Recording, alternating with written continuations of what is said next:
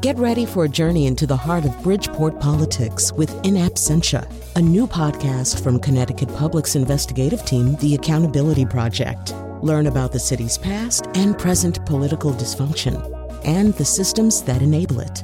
Tune in wherever you get your podcasts. Funding provided by Gregory Melville and Susan Fox and Kathleen Bromage.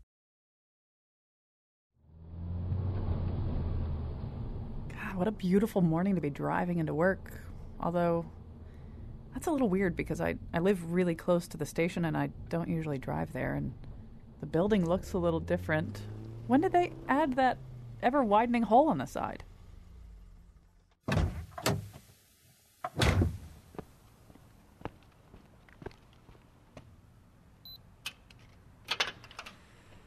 Well, the lobby looks the same, except they hired a giraffe as a receptionist.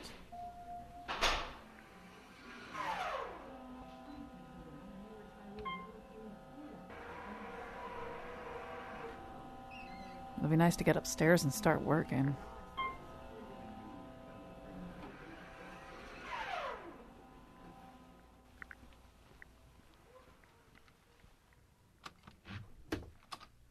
Well, at least my studio looks the same. And of course, we'll be talking about things that will change and won't change after President Biden is sworn in. And we'll have three cast members of the hit Broadway musical Polk and Alec Baldwin on why he has decided to stop playing Han Solo in the Star Wars movies. And now, the smartest guy in area code 203, Mark Oppenheimer. Wait, excuse me. Everything you just said is completely wrong. Who who are you? I'm Cokie Fox, the incredibly popular voice of the Mark Oppenheimer show. Everybody loves me. No, they don't. You're not even real. What is this? Hold on. Hello? Hi, this is Cokie on the third floor. Can you tell the giraffe in the lobby there's a disoriented woman wandering around up here? Thanks, babe. I'm not disoriented. It's just Alec Baldwin never played Han Solo. Uh, the musical is about Alexander Hamilton, and Joe Biden isn't president. Donald Trump is. Donald Trump? And you say you're not disoriented? And it's not the Mark Oppenheimer show. It's it's hosted by Colin McEnroe. The guy who got arrested for chaining himself to Natalie Portman? Well, I I suppose that could have happened, but you, you have to get out of here. I have a job to do. No way. It's like that song in Polk. And I'm not throwing away my manifest destiny. I am really confused right now. Can somebody, anybody explain this? I can explain it. It's world famous physicist Alan Yu. Greetings, humanities majors who didn't take any science courses. What you are experiencing is a temporary overlap of two universes within the multiverse. One of you has stepped into the parallel reality of the other one. The structure is essentially the same, but certain details are different. Well, can you fix this? Make her go away. I don't fix things. You're basically screwed unless you can find your way back to your own universe. I'm here mainly to do a public service announcement for other people. Watch out for gleaming portals and ever widening holes. For more information, purchase Alan Yu's Guide to Multiverse for Imbeciles. You can get it for $29.99 in Kion's universe. Here in Cokie's, it costs three shiny rocks and a severed iguana head. Okay, look, lady, I have to announce Colin. Just please get out of the chair for like one second. Well, okay. What a bitch. We don't say that word on our show. And now the guy who should not have to pay his whole life for one Natalie Portman mistake, Colin McEnroe. I feel like we almost don't have to do the show now. I mean, we just covered the whole thing, didn't we?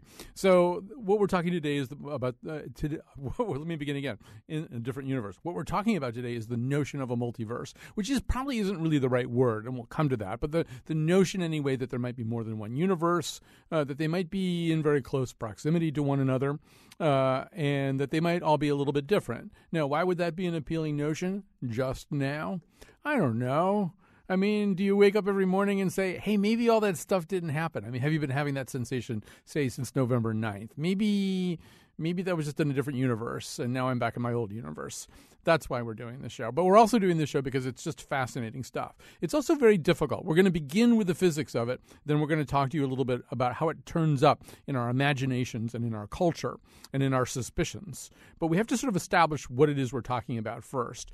And I now know after Tuesday's show about the physics of nothing, not to try to do these things without Amanda Gefter. Uh, she's a physics uh, and cosmology writer. She's been on our show before. She's the author of Trespassing on Einstein's Lawn, A Father, a Daughter, uh, and the Meaning of Nothing, uh, in the Beginning of Everything. It's a long title. But, um, so Amanda's really good at explaining things so I can understand them. So we're going to start there, and then we're going to add uh, a physicist, uh, Eugene Lim, a senior lecturer in theoretical physics at King's College in London. But let's start with Amanda. So Amanda, in terms that I can understand, which therefore means that everybody else can probably understand them too, what is it that we're really talking about when we're talking about the multiverse? So when we talk about a multiverse, we're talking about, you know, we used to sort of use the word universe to mean everything that there is. um, and now universe sort of means one bubble of space time um, in this vast multiverse where you could have a huge number, even infinite number of bubble universes. Um, bubble not not necessarily meaning like spherical, but just meaning like a contained uh, space time. And and so basically, when you have you know more than one universe, the idea is that the space times um, that make up these universes are disconnected. They're fundamentally disconnected. So there's just no way that one could have any kind of influence on the other. You can't travel between them. You can't send signals between them.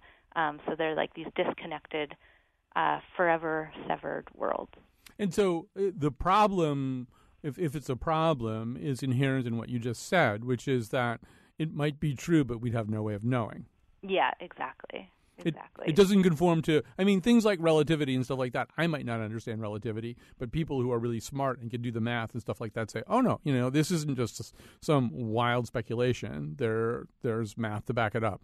Um, with the multiverse, well, actually, let me put it to uh, you in a way that somebody that I discovered through your work, uh, James Ladyman, the British uh, philosopher, uh, he, uh, he says, he, he says that the multiverse is the worst possible explanation of certain quantum realities, except for all the other explanations. so, you know, I mean, he basically says, look, you know, as explanations go, it's not, it doesn't hold up all that, or at least it's, it's not testable or discernible in the way that you're saying. On the other hand, there isn't anything else that's better that explains some of the things that we want explained. Does that make sense to you?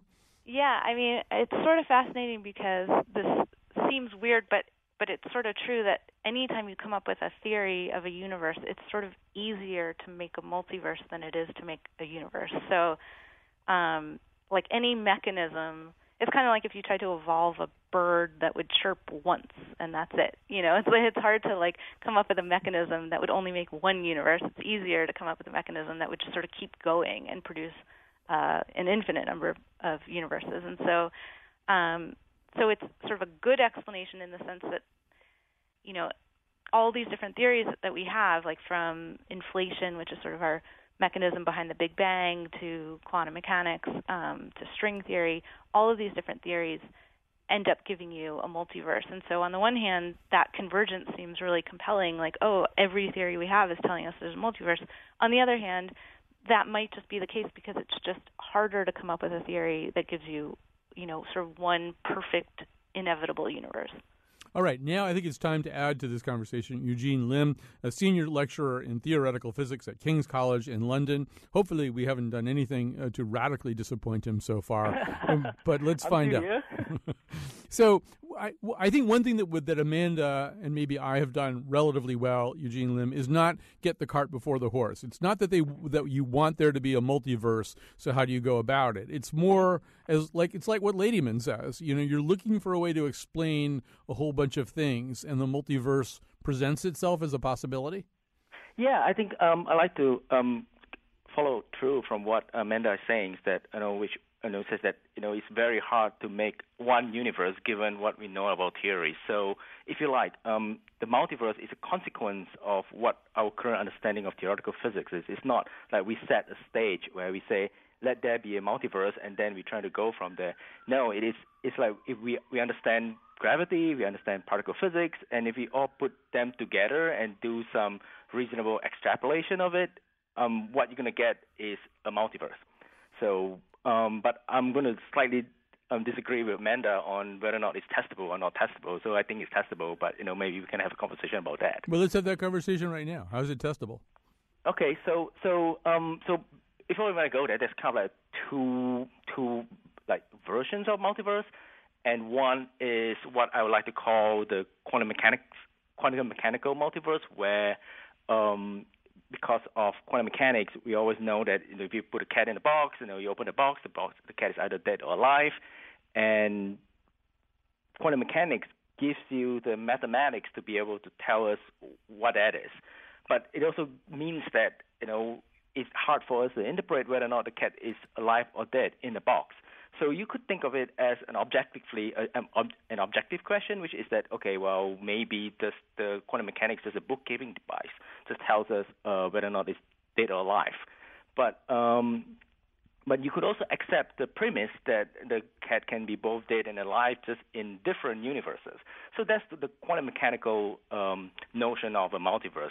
But I think what Amanda was saying when she mentioned about inflation is that there's another mechanism for us to generate um, a multiverse, which is that in the early universe, um, the universe can keep reproducing itself. If you like, there's an inflation, which means that the universe expands very, very quickly during the Big Bang. But um, there's, but if you believe in our theories, there is a slight probability at some part of the universe it is still inflating, even though right now we don't we are not inflating anymore. But there's some part of the universe which is still inflating, which makes more space. Which makes more space means there are more space that's inflating. So you can keep making all these different bubble universes. Um, but the difference between this second notion of um, of a multiverse to the first is that these universes live in the same physical space as we do. And since we live in the same physical space, there is a possibility that we might interact with them, and then hence we might be able to see them. I mean, the, the, the probability is remote, but it's not zero, and it's something that we actually actively look for in our research. All right, so I want to go back to something that Eugene Lim said, uh, Amanda, and I'm going to use the technique of the stupidest person in the conversation trying to boil it down uh, so that he understands it. So that would be me. Uh, and um, so he's talking about Schrodinger's cat, and it makes me think. I, I sort of tried to write down the way that I understood it based on my reading of what I, whatever I could read. And, and it seems to me that one of the things that we're talking about here is that quantum mechanics keeps delivering us to these moments where certain things are not in a unique state. And that one way of dealing with that is to say that those things are um, the sum of all possible states, and they're in the sum of all possible states, mm-hmm. including each and every possibility, and that somehow this is all happening in, in, close proximity. So I'm going to have Amanda react to that first. I mean, based on your understanding of that, Amanda, is that sort of part of at least part of the conversation we're having right now? Yeah, I mean, in quantum mechanics, um, so quantum mechanics, you know, when you have the cat, it tells you the cat is in this, you know, superposition of dead and alive. And then, and yet, when when an observer comes along, they only see one of those outcomes. And so, the question is, why do they only see one when the theory tells you that that both should exist? And so, your options are either like add something to the theory that would give you a reason that you only see one, but that's not in the theory itself. You'd have to like add on some extra ingredient. Um, or you accept what the theory is saying and, and you say, okay, no, it really is in both states. Um, but that would imply that, you know, because we only ever see one, the other would have to be in sort of a parallel reality. Um, so a lot of it just sort of depends on how you want to interpret uh, quantum physics. Right. I mean, there are uh, those other famous um, uh, experiments where a, an electron appears to pass through two slits at once. Um, one, and then when you try to measure it, it collapses into the, a single possibility. So where did the other possibility go? Uh, exactly. And, and so one one answer to that question would be, well, it, both things did happen, but just not in the same universe. Exactly. So, Eugene Lim, let's talk a little bit more about how we could go looking for something like this. I mean, we know the only reason we're the only reason a physicist like you is even willing to have a conversation like this is because there is the kind of evidence from the observable reality that makes you think, well, we need an explanation, and this is one possible explanation that at least is not worse than a lot of the other explanations, and maybe even a bit better than the other explanations. But are there other ways that we could go looking? I don't know. Would there be holes, hot spots, cold spots? Tell us about some things you, you could maybe look around for if you wanted to find something like this. Yeah. Okay. So um, I agree with Amanda about um, the quantum mechanical interpretation. It is a matter of, you know, as the word as the word we use, interpretation. So you could either accept that you know it's an objective reality, or it is that it exists everywhere, and they're just in separate universes. I mean, as far as I know, I don't think there's any way for us to try to observe that.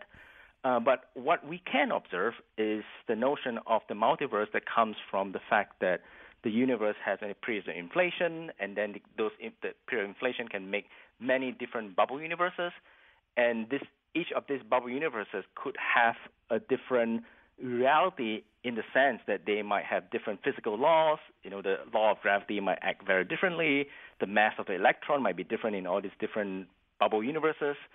And uh, and since they live in the same physical space, if you like, if you have a if you build a spaceship that can travel forever and the universe doesn't end in the meantime, you could, in principle, travel from our universe to the other universe. You can pierce some some the membrane of the bubble if you like. But having said that, it means that since this bubble universes live in the same space, in principle they can collide. They can run into each other, and they could, especially they can run into each other early universe, early in the universe which means that you know if we live in a bubble and there's another bubble next door and we run into this bubble, it means that there must be some damage, if you like, some debris from this collision, and this debris can manifest itself as a cold spot or hot spot in the skies. You know, if you if you take a temp- if you take a thermometer and take a temperature of the universe by pointing it at the sky, you'll find that it's roughly about 2.73 kelvins. That's about 2.73 degrees above uh, absolute zero.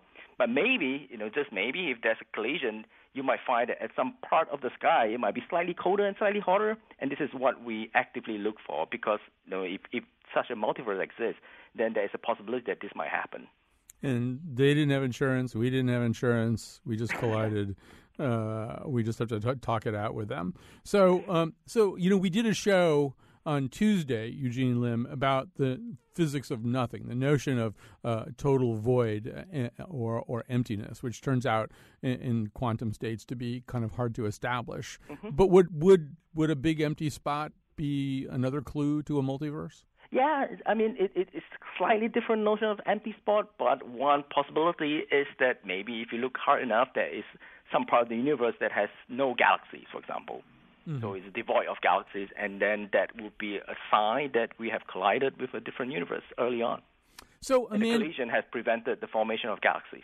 There you go. Yeah. So uh, you just need a little bondo or something to put on that. So uh, Amanda, I think the, the the leap that people make from there is the leap that was implied in the introduction to this show. That you know that just means that there's some place where Joe Biden's president and not Donald Trump.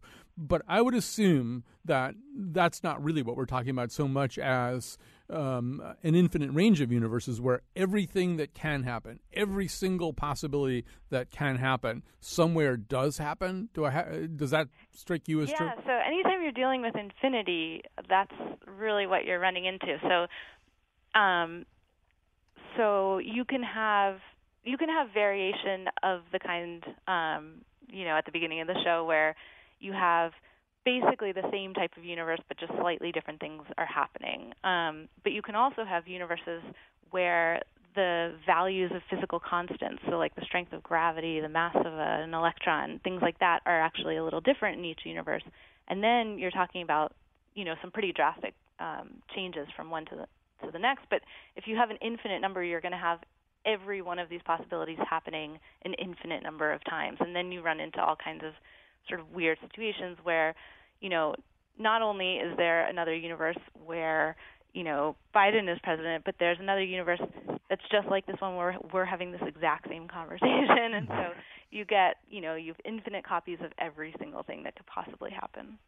Um, uh, Eugene Lim, I, another thing that I, you know, you're talking about the uh, the cold spot or the empty spot or something like that. Well, I mean, for the most part, the way that we think of the universe is that um, it, it's it's it's uniform. There isn't a particular one particular direction that's any better than any other. Uh, that you, you don't need to face one way to see the universe. You can face any way, and, and you're facing the same way. But I mean, if there are these places where we've touched other universes and there's specific places, they have actual locations. That means there are like special. That would mean that there were sort of special directions, more or less, within our universe. Exactly. This is this is one of the key signatures that we look for. So I mean, and the the exact details about what breaks, if you like, what breaks this um, uniformity, it depends on the the model that we use to generate the multiverse. But um, but looking for special directions in the sky, you know, that's one extra cold spot. There's slightly more galaxies in one direction. These are the key signatures that we look for, uh, special directions in the sky the tourism possibilities are endless if we can yes. just sort of get there. All right. Well, listen, this has been great. This has been helpful. Uh, you but guys have both been wonderful. I guess Amanda, I have to ask you. I mean, are you pro multiverse or anti multiverse? I mean, do you have do you have a particular stance, or are you just combing through all the theories of people like Eugene Lim and James Ladyman?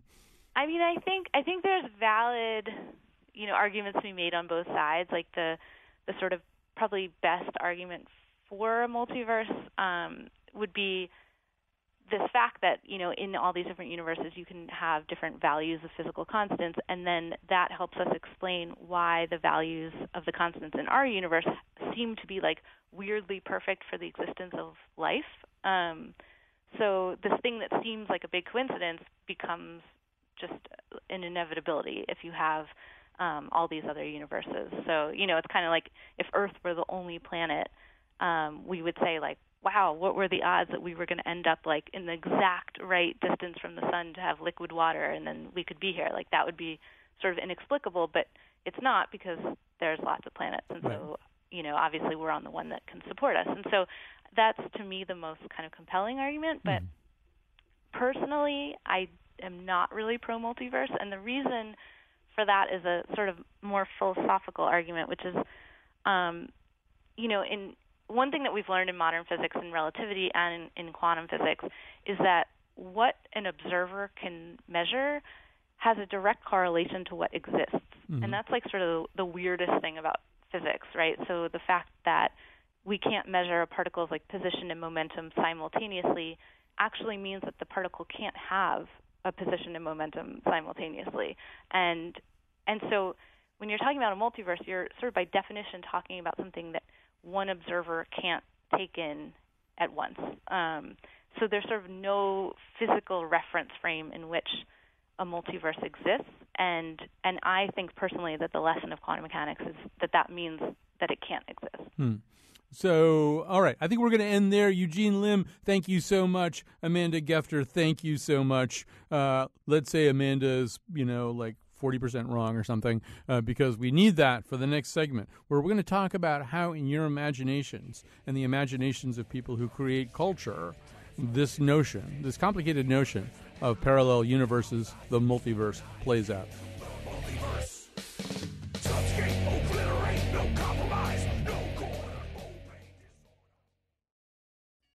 All right, so uh, we're talking about the notion of parallel universes, uh, about the notion of the multiverse. I have to say, now that all the physicists have cleared out, to me, to go back to the first thing that we said, uh, which is that the, the the whole idea of quantum mechanics means that matter or things things don't necessarily use, exist in one unique state. They may exist in a whole bunch of different states, but we can only see, we can only measure this one unique state. Well, where is all this other crap? You know, where does it go? that's to me, that's the argument for the multiverse. It's like you know, it's like a storage facility or something. It's like all this stuff. It's got to be someplace else. It's not here.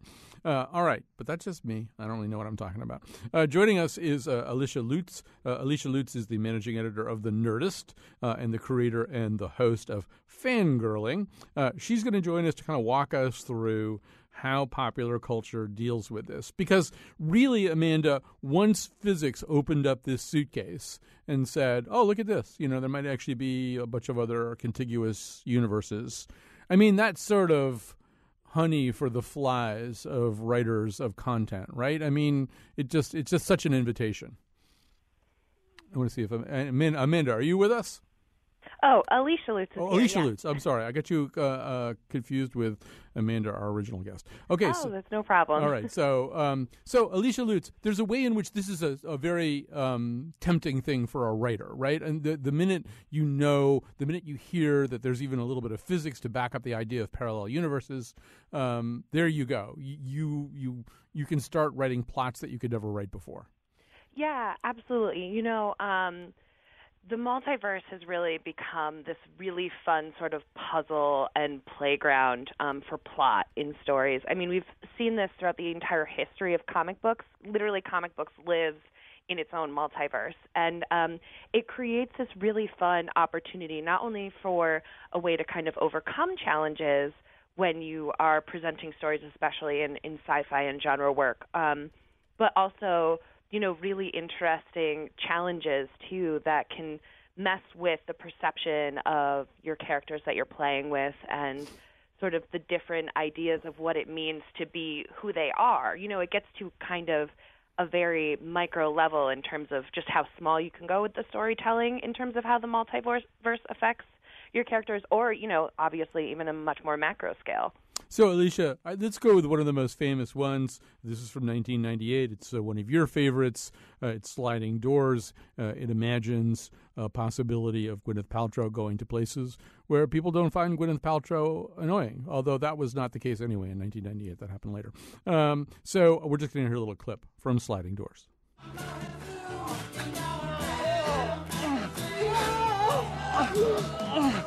What?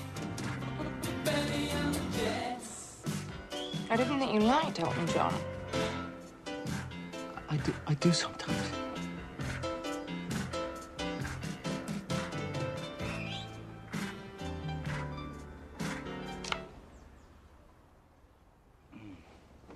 You really shouldn't just stop like that. Set a woman back three days doing a thing like that. Who is she? She's Lydia. Well, I've had a dreadful day. I got sacked. And so did you, it would seem. Cup of tea? That'd be nice. You So, um, Alicia, what happens here is that uh, Helen Quilley, the Gwyneth Paltrow character, she gets fired from her job. She leaves the office building. She drops an earring uh, in the elevator. Elevators are very important to this kind of thing for some reason or other. And a man picks it up for her. She rushes for her train on the London Underground, misses it, and then the spl- this plot does split right into two parallel universes. And you know, in 1998, this might have been for a lot of people a pretty unusual thing to think about.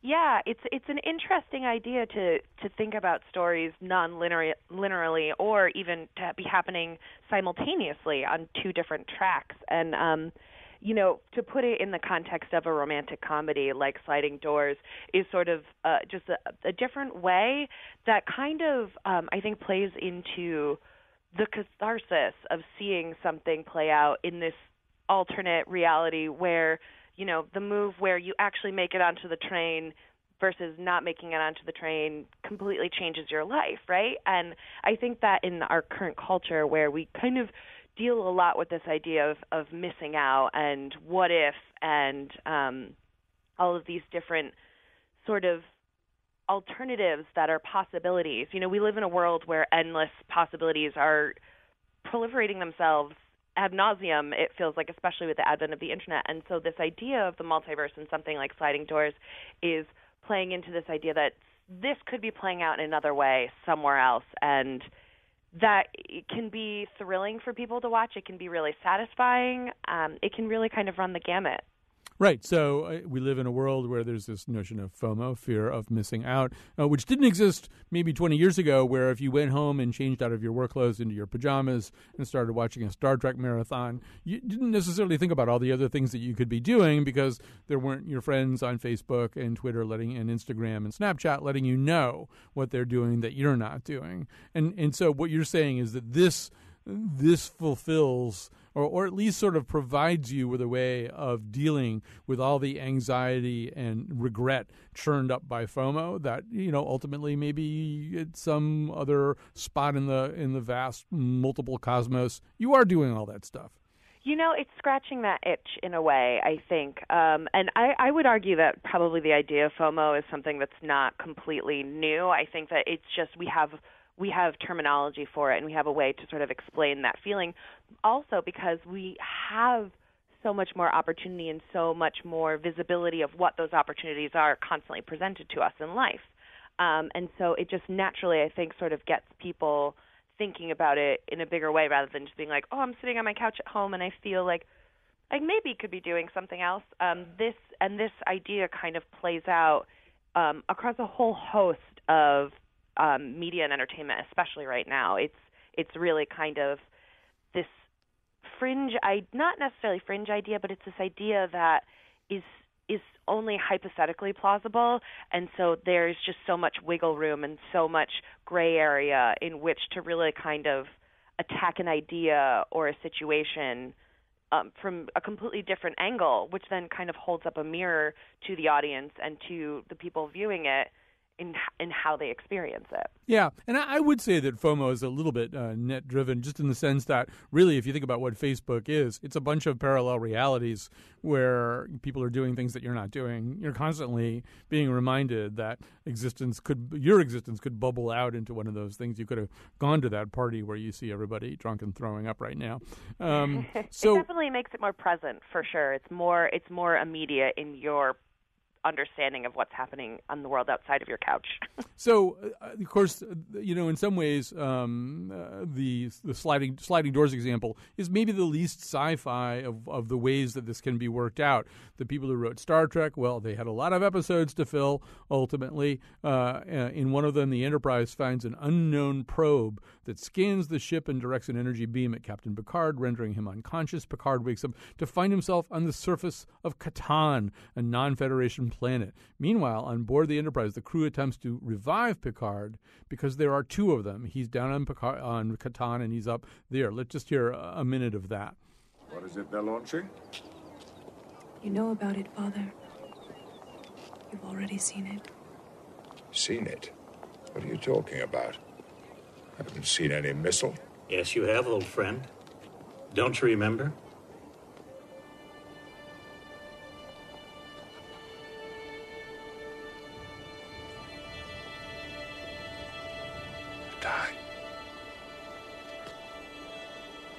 Saw it just before you came here.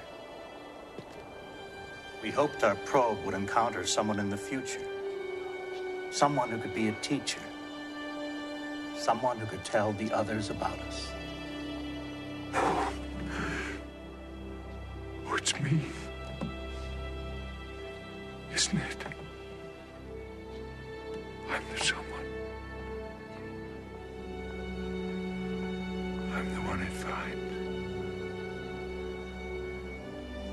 What this launching is.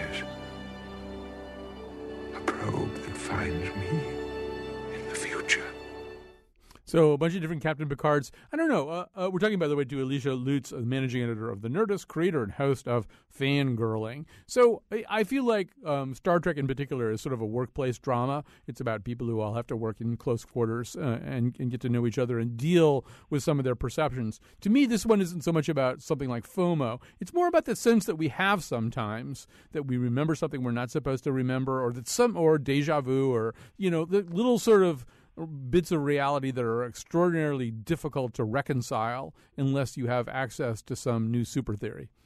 Yeah, well, um, Morgan Gendel's episode is actually listed as one of Patrick Stewart's favorite in his entire time of doing um, Star Trek: The Next Generation because it does it plays at this idea because there's so much that we can't really explain about our own existence and our own understanding of what these energy fields mean and and and what how we experience the world affects other things. And this story really is sort of beautiful because it uses this idea of, you know, kind of using the energy of the multiverse verse to help save this race of people um, by rendering Picard sort of this other version of himself.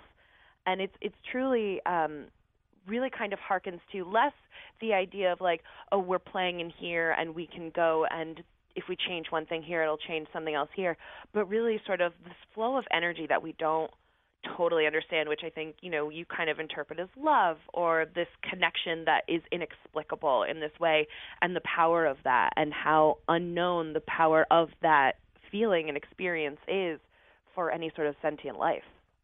So, um, Alicia, uh, you and I have both seen Doctor Strange. The difference is that you actually remember it. Um, I was actually coming down with a bad respiratory virus. I didn't realize that I had like a high fever, which maybe is a good way to watch Doctor Strange. I, I don't know, but you know, Doctor Strange also does a uh, um, kind of explore, particularly visually, this notion of contiguous realities, of touching universes and and, and multiple worlds.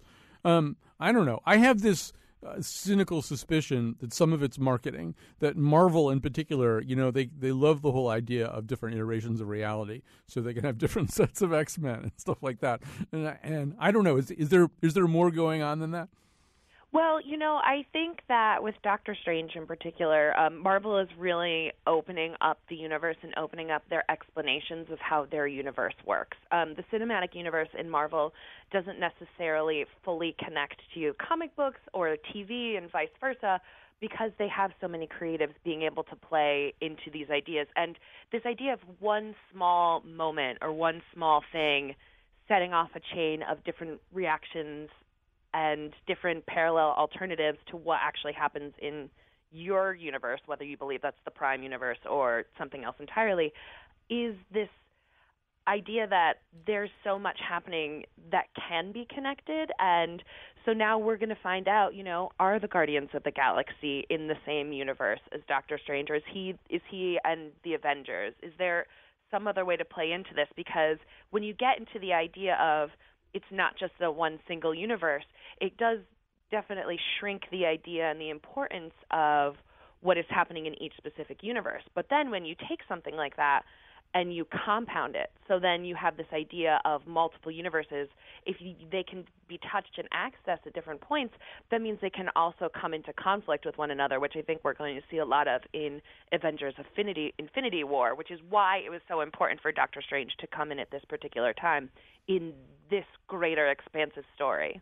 So, uh, getting ready for the show, uh, I have to admit I'm not. Uh, I don't do my due diligence with Adult Swim, uh, the uh, the cartoons uh, for for grown-ups, as the name would suggest. There is a show called Rick and Morty. Do you watch Rick and Morty? Have you watched Rick and Morty? I love Rick and Morty. Rick and Morty is one of the most intelligent shows on TV right now, and what they do with the multiverse is really impressive in that it's taken it's very deeply seriously they take the science and the physics and the theoretical what ifs of of how this could play out in the world and take the the absurdity of that. Um you know Rick and Morty was created by Justin Roiland and Dan Harmon. Dan Harmon created Community which is another show that really plays with the idea of what the universe is and what it's made up of.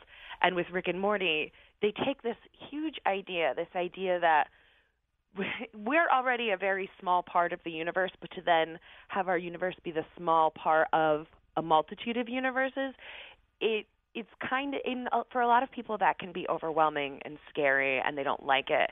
For Dan Harmon and the show Rick and Morty, it's it's that's the comedy. It's it's our it's so insignificant. Everything we're doing is so insignificant, and if this means that these silly things are true, even more silly and absurd things can be true. And through that lens, they're able to sort of look at human experience in a way that's both hilarious and absurd, um, but also brutally human and beautiful in a way that you just you wouldn't expect given the kind of arresting thing of having, say, a character named Mr. Poopy Butthole or Mr. Meeseeks and the absurdities that sort of come up when they travel from universe to universe. Wait a minute. We have a character named Mr. Poopy Butthole. When did they get theirs? this could be a copyright problem. this um, could be. So uh, we'll we'll end uh, with um, a little bit of Rick and Morty. You certainly have sold it, uh, Alicia. Uh, so this I, I, I this is going to require some visual effort on your part, but I believe this clip involves slices of pizza making a phone call, uh, and then a different universe where telephones are sitting in slices of pizza making a call, and then it's a different universe where chairs are sitting on people making a call on a slice of pizza. And if that's anywhere near right, here we go. Yeah, I'd like to order one large person with extra people, please. White people. No, no, no, no. Black people and Hispanic on half. Yes, I'd like to order one large sofa chair with extra chair, please. High chair. No, no, no, no. Recliner and wheelchair on half. Yeah, I'd like to order one large phone with extra phones, please. Cell phone. No, no, no, no. Rotary and payphone on half. That'll keep them busy for a while. So, Alicia, I'm assuming that that clip explores the notion. I mean, we tend to think when we when we think about the multiverse uh, of uh, you know something like Sliding Doors, where Gwyneth Paltrow's reality changes, or something like the introduction we had to the show, where you go to a place and Joe Biden's the president, not Donald Trump. But really, the the closer to the physics would be places where phones do what people do, and pieces slices of pizza do what phones do, and that kind of thing. Yeah, absolutely. You know, it's it's one of those things that I think is very intrinsic in humans to have a very human-centric point of view and believe that if we are what are sentient in this universe, then that must be true in all other universes. And Rick and Morty really kind of blows that out in a different way entirely where they say okay well if humans can be sentient then cats can be sentient then rocks can be sentient then entire planets can be sentient and come to your universe because actually what your universe is to them is a reality show for example. And it's it's playing with that idea where they find you know their most heart and comedy in this idea of if this absurd reality that we have is true then there are are unlimited absurd realities that exist wherein it's completely flipped from what we have here.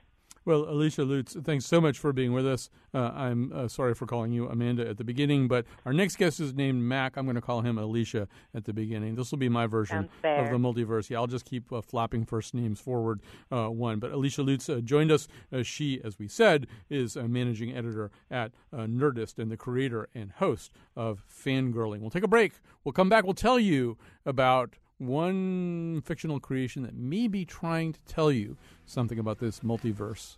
It's the Baron something somethings.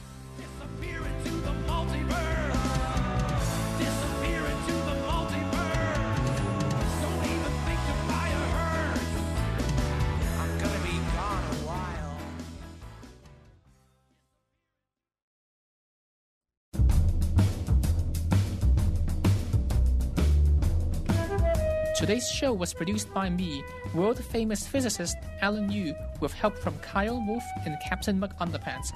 My book, How to Produce Radio Shows That Are Better Than the One You're Listening to, is available in most universes. The part of Bill Curry was played by James Marsden, who also plays Cyclops in the X Men movies. You should go see all of those movies. And then listen to my Culture Roundtable, The Neck, tomorrow in this time slot. Back to the show. All right, if I were a man of my word, I would introduce our next guest as uh, Alicia Lamoureux, and then I would have Amanda Gefter on at the beginning. Uh, I'd have her back, and then I'd call her Mac but uh, that's too complicated. Mac Lamoureux is joining us right now, night editor at Vice Canada.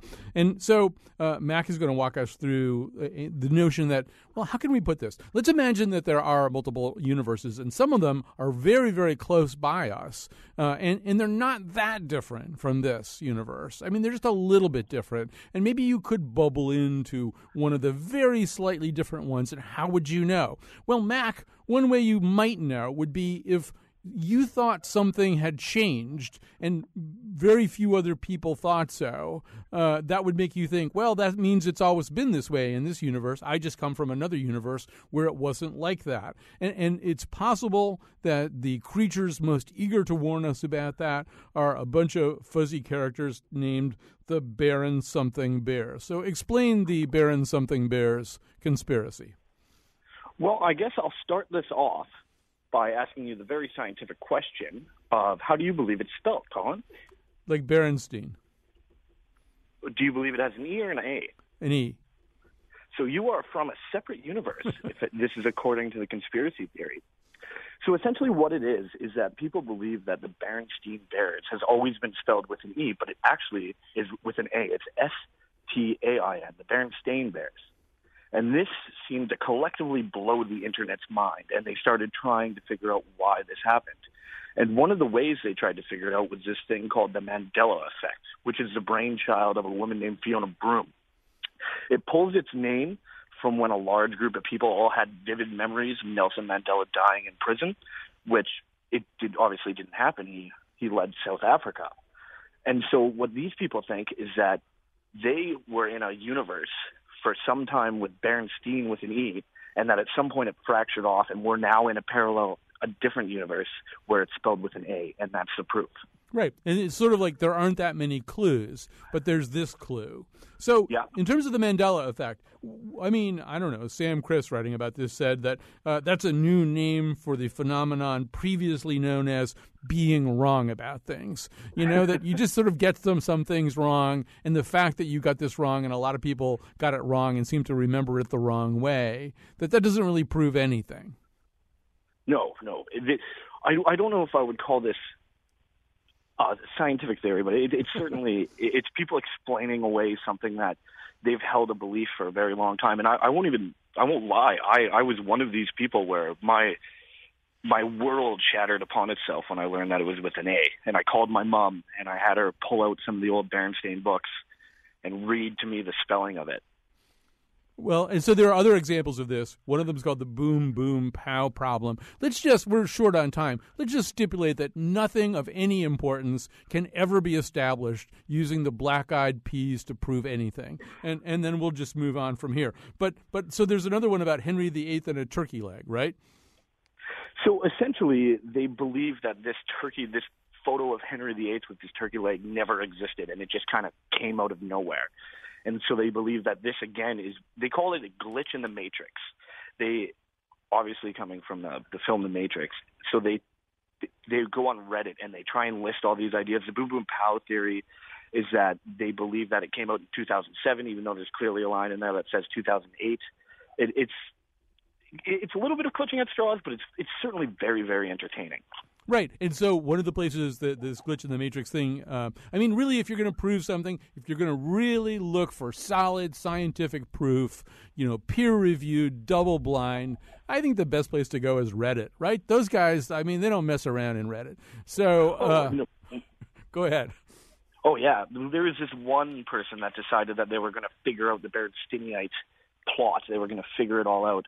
And then she, she laid out she was going to use her daughter as an example. She she said that she was going to do her best to forget that the debate ever exists, not bias her at all, and make sure she reads the books until ten, and then she would put them away. And then when she turns twenty five, she's going to ask her how she thinks it's spelled, how she thinks it's spelled, which is to me hard science. It's that's how we need to be doing. Right.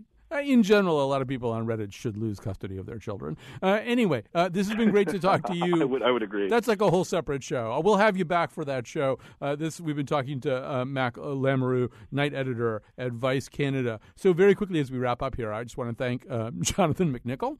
I want to say not, there's certain things I'm like not allowed to say without getting in a lot of trouble with Jonathan, but I want to say just sort of keep your eyes and ears peeled watch Facebook. Well, can I say watch Facebook? Is that okay to say? I can. I can say watch Facebook.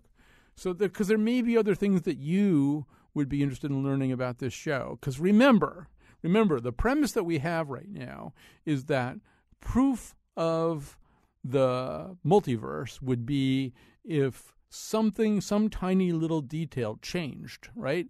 And nobody noticed it but you. That would mean that you had, in fact, left your familiar universe and bubbled yourself into some other uh, universe where things were ever so slightly different. So, if anything like that happens involving this show, well, I mean, I'm not saying it proves anything, but it certainly substantiates or at least cre- creates a, an, an, uncertain feeling in you, and that, that's our goal is to keep you feeling very uncertain. Thank to, thanks to everybody who helped uh, out on this show. That does include Katie Glass, Alan Yu, Chion Wolf, uh, Jonathan McNicol is the person who made this all happen. We'll be back tomorrow with the nose. We're going to be down in New Haven talking about all kinds of stuff, including the movie Moonlight. I'm capable of patience, but I don't waste time on it. Cause if our space and time is happening, in this moment, I admit I'm already leaving, or I've already left, or I'm already home again. This is Chion Wolf live from Hillary Clinton's inauguration. We heard a poem from Alice Walker, followed by a cello solo from Yo Yo Ma. And now we've reached the conclusion featuring a live performance by Beyonce with her song Formation.